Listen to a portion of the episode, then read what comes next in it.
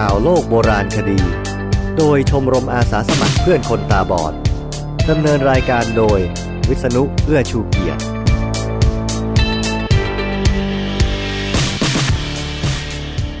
ขอต้อนรับคุณผู้ฟังสู่ข่าวโลกโบราณคดีครั้งที่ 128 ครับ เที่ยวนี้ผมไม่มีเวลาหาข่าว ขอเอาสารคดีที่มีผู้เขียนไว้ตั้งแต่ต้นปีมาเล่า ถึงจะเป็นเรื่องทบทวนการค้นพบในปีที่แล้ว แต่ผมก็คิดว่าผู้เขียนคนนี้นะครับ ให้ภาพของวงการโบราณคดีทั้งของไทยและของโลกได้ดีมากเลยครับ เนื่องจากมีเรื่องเดียวไม่ต้องมีหัวเรื่องนำนะครับ ฟังกันเลยดีกว่า 2020 ปีที่เทคโนโลยีจะช่วยในการค้นพบทางโบราณคดี จนอาจนำไปสู่การเขียนประวัติศาสตร์กันใหม่ The Standard โดยพิพัฒน์กระแจจันทร์ 3 มกราคม 2020 ตลอดปีที่ผ่านมามีการค้นพบหลักฐานทางโบราณคดีใหม่ๆ ที่น่าสนใจมากมาย ทั้งในไทยและต่างประเทศ หลักฐานบางอย่างสามารถช่วยไขปริศนาประวัติศาสตร์ของมนุษยชาติให้ชัดขึ้น จนต้องเขียนประวัติศาสตร์กันใหม่ทีเดียว ในขณะที่บางอย่างคงต้องทำการค้นคว้ากันต่อไป เพราะประวัติศาสตร์ของมนุษย์นั้นยาวนานนับแสนนับล้านปี บทความนี้นอกจากผมจะสรุปว่ามีอะไรใหม่ ๆ ที่ค้นพบบ้างในไทย ในเอเชียตะวันออกเฉียงใต้และในโลกนี้ ซึ่งแน่นอนว่าคงต้องเลือกเฉพาะเรื่องที่สำคัญในสายตาของผม โดยจะพยายามชี้ถึงประเด็นเชิงลึกบางอย่างไปพร้อมกันด้วย จากนั้นจะลองเอาการค้นพบต่างๆ มาประมวลเพื่อทำนายว่าแล้วปี 2020 นั้น งานโบราณคดีจะเป็นอย่างไร ในไทย ถ้าเริ่มจากในไทยก่อน อันดับแรก ๆ ที่ผมคิดว่าสำคัญคือการค้นพบแหล่งถลุงเหล็กที่ใหญ่ที่สุดและเก่าที่สุดในภาคเหนือ ที่อำเภอลี้จังหวัดลำพูน โดยสำนักศิลปากรที่ 7 เชียงใหม่ โดยมีนักโบราณคดีคนใต้นาม ยอดดนัยสุกเกษมเป็นผู้บุกป่าฝ่าดงไปสำรวจพบ ร่วมกับประชาชนในเมืองลี้ สิ่งที่น่าตื่นเต้นคือผลจากการกำหนดอายุทางวิทยาศาสตร์ พบว่าแหล่งโบราณคดีแห่งนี้มีอายุมากถึง 2,500 ถึง 2,700 ปีมาแล้ว หรือก่อนหน้าการตั้งรัฐหริพุนชัยถึงพันปี นับว่าเก่าแก่มากจนต้องทำให้มาพิจารณาถึงทฤษฎีการรับเทคโนโลยีการถลุงเหล็ก ว่ามาจากจีนเวียดนามหรือที่อื่นกันเลยทีเดียว นอกจากนี้แล้วยอดตะไนยังได้ทำการสำรวจแหล่งแร่เหล็ก หรือแหล่งถลุงเหล็กอีกหลายแห่งในภาคเหนือ เรียกได้ว่าเป็นไอออนแมนตัวจริงกันเลยทีเดียว พื้นที่ที่ผมว่าน่าสนใจที่สำรวจพบกิจกรรมการถลุงโลหะสมัยโบราณอีก คือ ในเขตบ้านแม่โถตำบลบ่อสลีอำเภอฮอด จังหวัดเชียงใหม่ จากหลักฐานที่ปรากฏสันนิษฐานว่า ชุมชนถลุงเหล็กโบราณแห่งนี้เกิดขึ้นระหว่างราว 300 ถึง 450 ปีมาแล้ว หรือตกในสมัยล้านนา จุดที่น่าสนใจคือ พื้นที่บริเวณดังกล่าวนี้ปัจจุบันและย้อนกลับไปในอดีต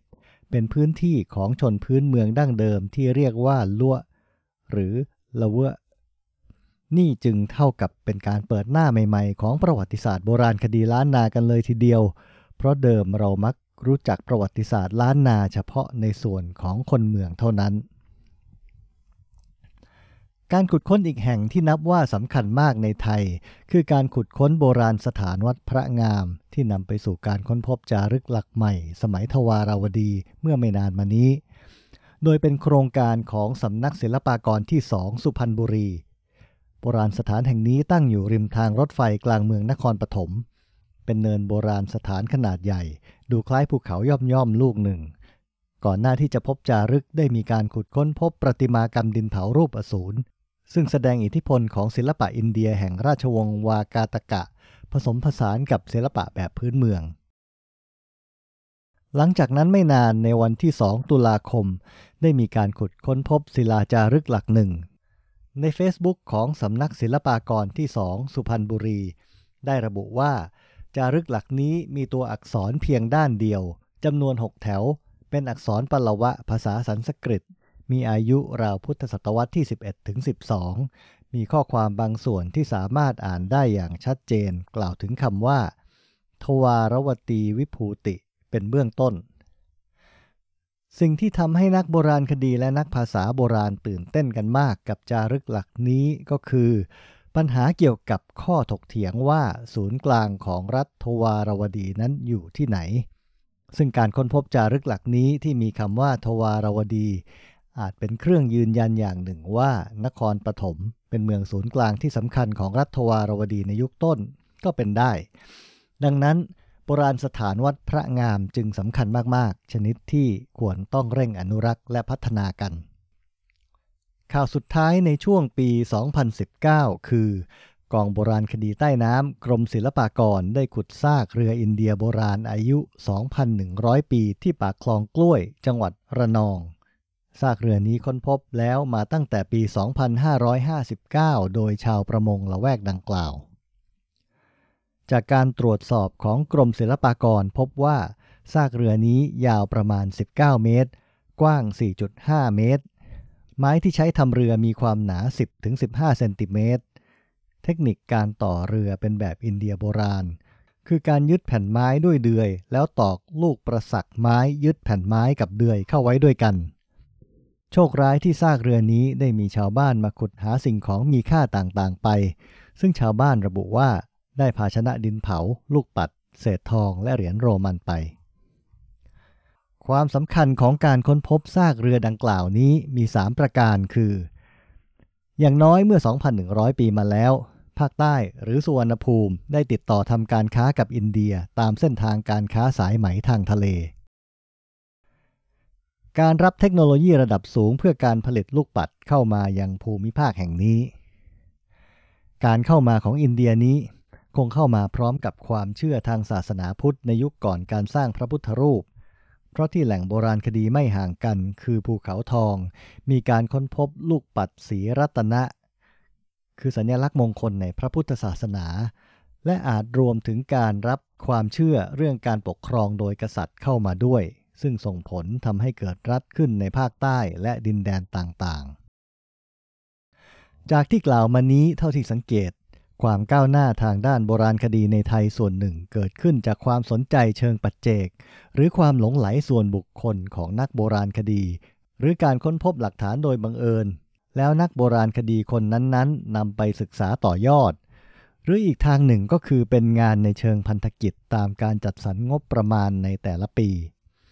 ในขณะที่โครงการวิจัยระยะยาวและเชิงลึกยังมีค่อนข้างน้อย ที่เป็นเช่นนี้เกิดจากเงื่อนไขหลายเหตุผล เช่นการโยกย้ายข้าราชการประจำปี ขาดแคลนแหล่งทุนวิจัย หรือขาดการวางธีมการวิจัยไว้ในแต่ละปีเป็นต้น แต่เอาเป็นว่าเมื่อเทียบจำนวนบุคลากรกับภารกิจแล้ว ก็นับว่านักโบราณคดีในกรมศิลปากรนั้นยังมีจำนวนน้อยเกินไป ในต่างประเทศ ที่ใกล้ตัวเรากันหน่อย ก็คือการค้นพบภาพเขียนสีก่อนประวัติศาสตร์ 44,000 ปีที่เกาะสุลาเวสี อินโดนีเซียเมื่อเร็วๆนี้ โดยอาดัมบรูม นักโบราณคดีแห่งมหาวิทยาลัยกริฟฟิธซึ่งถือเป็นฉากการล่าสัตว์ที่เก่าแก่ที่สุดในโลก ภาพดังกล่าวมีความยาว 4.5 เมตร วาดเป็นภาพของนายพรานกำลังล่าสัตว์ ได้แก่หมูและควาย ภาพพวกนี้คงวาดขึ้นเพื่อใช้ในวัตถุประสงค์ของพิธีกรรมก่อนการออกไปล่าสัตว์ สาเหตุที่นักโบราณคดีทั่วโลกตื่นเต้นกับอายุของภาพวาดก่อนประวัติศาสตร์ที่เกาะสุลาเวสีนี้ เพราะโดยปกติแล้วมีทฤษฎีซึ่งกลายเป็นความเชื่อไปแล้ว ว่าภาพเขียนสีก่อนประวัติศาสตร์ในแอฟริกา ออสเตรเลีย และเอเชียนั้น มีอายุน้อยกว่ายุโรป นั่นหมายความว่าจะต้องเขียนเรื่องพัฒนาการของศิลปะสมัยก่อนประวัติศาสตร์ของโลกกันใหม่ ใกล้ขึ้นมาอีกนิด ข่าวการค้นพบเมืองโบราณบนเขาพนมกุเลน ถือเป็นเรื่องสำคัญเช่นกัน เมืองบนภูเขานี้ตั้งอยู่บนภูเขาที่มีชื่อว่ามเหนทรบันพศหรือรู้จักกันในปัจจุบันว่าพนมกุเลน สร้างโดยพระเจ้าชัยวรมันที่สองแห่งกัมพูชา มีอายุอยู่ในพุทธศักราช 1345 ถึง 1378 ความน่าสนใจของการค้นพบเมืองนี้ อยู่ตรงที่การใช้เทคโนโลยีเลเซอร์ที่เรียกว่าไลด้า L I D A R สแกนหาเมืองที่ปกคลุมอยู่ใต้ผืนป่า ส่งผลทำให้เห็นแนวถนน คูเมือง คันคลอง อ่างเก็บน้ำ และสิ่งก่อสร้างต่างๆ ที่วางแผนผังอย่างเป็นระบบในตารางกริด ขนาดไม่น้อยกว่า 50 ตารางกิโลเมตร การศึกษาครั้งนี้ดำเนินการโดยทีมนักโบราณคดีของสำนักฝรั่งเศสแห่งปลายบูรพาทิต หรือ EFEO นำโดยดรเดเมียนอีวานส์การค้นพบเมืองโบราณบนเขาพนมกุเลนนี้นับว่าสำคัญมากต่อประวัติศาสตร์ของเอเชียตะวันออกเฉียงใต้ ราะช่วยทำให้ตำนานเกี่ยวกับกษัตริย์ผู้ก่อตั้งอาณาจักรเขมร และสถาปนาลัทธิเทวราชขึ้นเหนือมเหนทรบันพศเพื่อประกาศความเป็นราชาแห่งภูเขานั้น กลายเป็นเรื่องจริงขึ้นมา และสะท้อนด้วยว่าเมื่อราวพุทธศักราช 1350 อาณาจักรเขมรได้พัฒนาระบบการปกครองแบบรวมศูนย์อำนาจขึ้นแล้ว อาจกล่าวได้ว่าความก้าวหน้าทางด้านเทคโนโลยีนี้เอง ที่นำไปสู่การค้นพบสำคัญมากมายในปีนี้ เมื่อไม่นานมานี้ก็มีข่าวว่ามาซาโตะซากาอิ นักโบราณคดีชาวญี่ปุ่น ได้ค้นพบภาพลายเส้นนัสกาที่ประเทศเปรูเพิ่มเติมมากถึง 143 ภาพ ด้วยการใช้ AI หรือ Artificial Intelligence หรือปัญญาประดิษฐ์ ช่วยค้นหา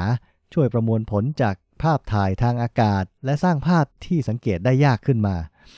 ทำให้นักโบราณคดีเห็นถึงความยิ่งใหญ่ของวัฒนธรรมนี้มากขึ้น ข่าวด้านโบราณคดีที่ออกจะเหลือเชื่อสักหน่อยส่งท้ายปีนี้คือ การถอดรหัส DNA จากหมากฝรั่งอายุ 5,700 ปีนำโดยฮันเนสชโรเตอร์นักมนุษยวิทยาแห่งมหาวิทยาลัยโคเปนเฮเกน ซึ่งได้ทำการสกัด DNA จากยางไม้ชนิดหนึ่งที่ใช้เป็นหมากฝรั่ง ซึ่งพบว่าเจ้าของหมากฝรั่งชิ้นนี้เป็นผู้หญิงผิวคล้ำ ผมสีเข้มและตาสีฟ้า การค้นพบดังกล่าวนี้นับว่าสำคัญในแง่ที่ทำให้เห็นถึงการเคลื่อนย้ายของประชากรในยุโรป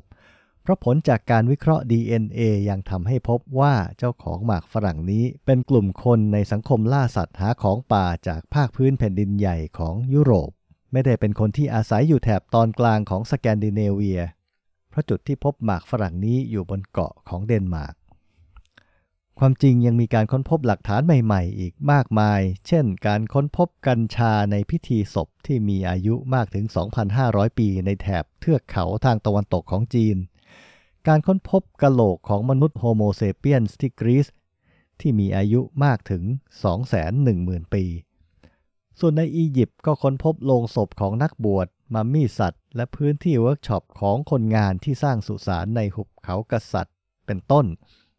เรียกได้ว่าปีนี้มีการค้นพบหลักฐานใหม่ๆ ที่สำคัญทั่วโลกไม่น้อยกว่าร้อยแห่งเลยทีเดียว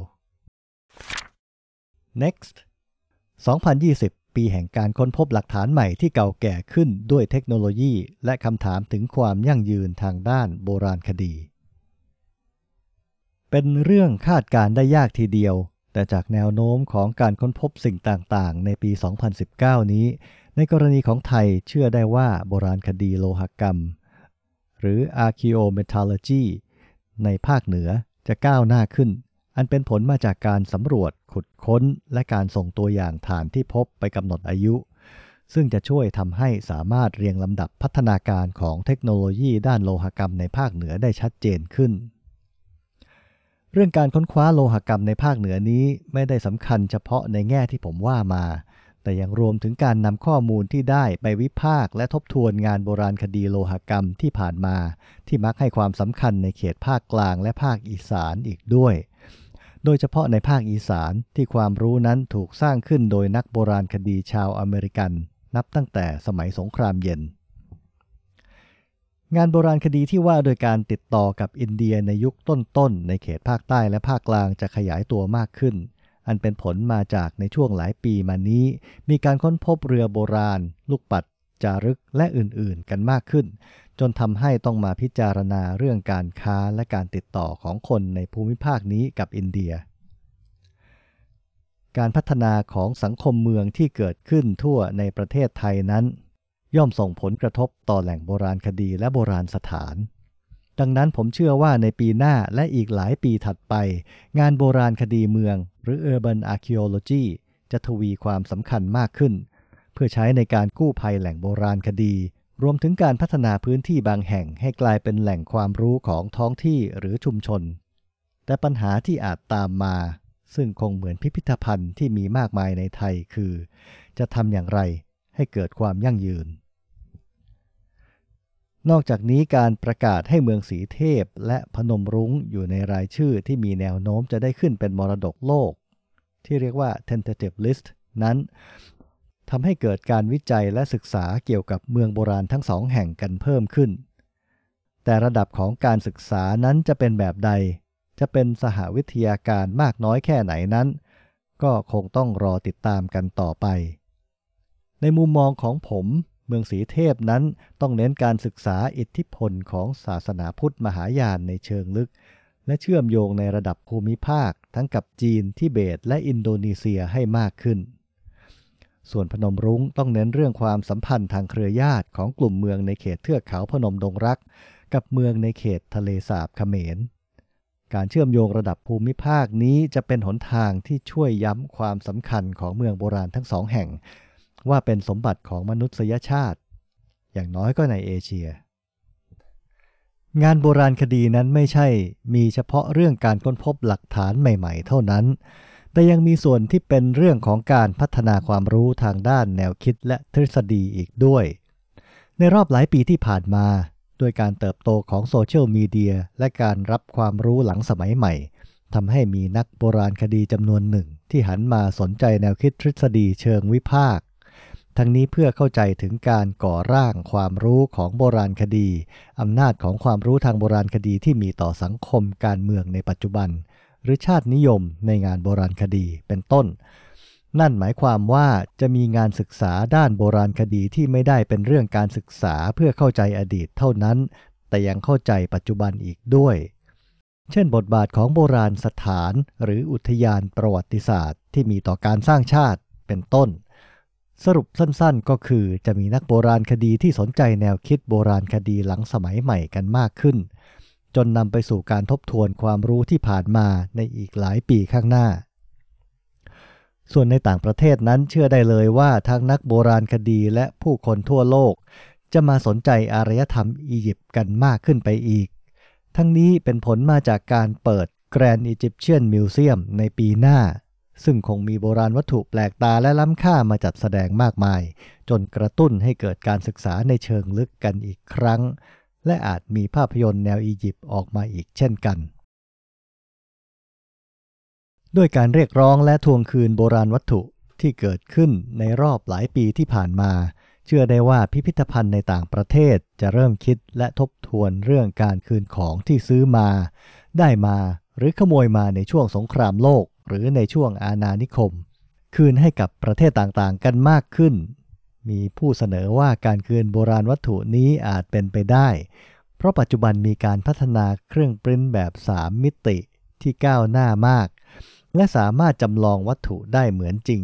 ดังนั้นก็อาจไม่จำเป็นต้องเอาของจริงมาตั้งอีกในอนาคตซึ่งไม่รู้ว่านี่จะเป็นความฝันหรือไม่นะครับ เพราะพิพิธภัณฑ์บางที่ก็อาจจะไม่ต้องการคืนก็ได้ ในส่วนของเพื่อนบ้านนั้น งานโบราณคดีจะมีความก้าวหน้ามากขึ้น เพราะมีนักโบราณคดีต่างชาติ เช่น อเมริกา ฝรั่งเศส ออสเตรเลีย เข้าไปศึกษาวิจัย และให้เงินทุนนักโบราณคดีท้องถิ่นไปเรียนต่อ ซึ่งจะกลายเป็นกำลังสำคัญของการพัฒนาในอนาคตดังนั้นปีหน้าองค์ความรู้เกี่ยวกับทุ่งไหหิน น่าจะพัฒนาขึ้นอีก เช่นเดียวกับงานโบราณคดีสมัยประวัติศาสตร์ในพมา่า โดยเฉพาะในเขตผู้กามจะเติบโตขึ้น และขยายไปถึงเขตชนกลุ่มน้อย เช่นในเขตรัฐกะเหรี่ยงเป็นต้น ส่วนในกัมพูชาจะมีการวิจัยและขุดค้นในเขตเทือกเขาพนมกุเลน และเมืองละแวกกันมากขึ้น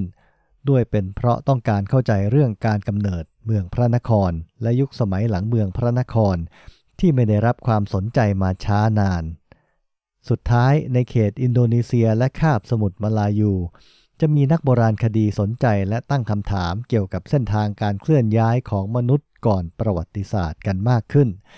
อันเป็นผลมาจากการค้นพบภาพเขียนสีอายุ 40,000 ปีล่าสุด โดยสรุปก็คืองานโบราณคดีในปี 2020 จะมีการค้นหาหลักฐานใหม่ที่เก่าแก่ขึ้น การใช้เทคโนโลยีเข้ามาช่วยมากขึ้น การพัฒนาเทคนิคการกำหนดอายุ และในอีกไม่กี่ทศวรรษข้างหน้า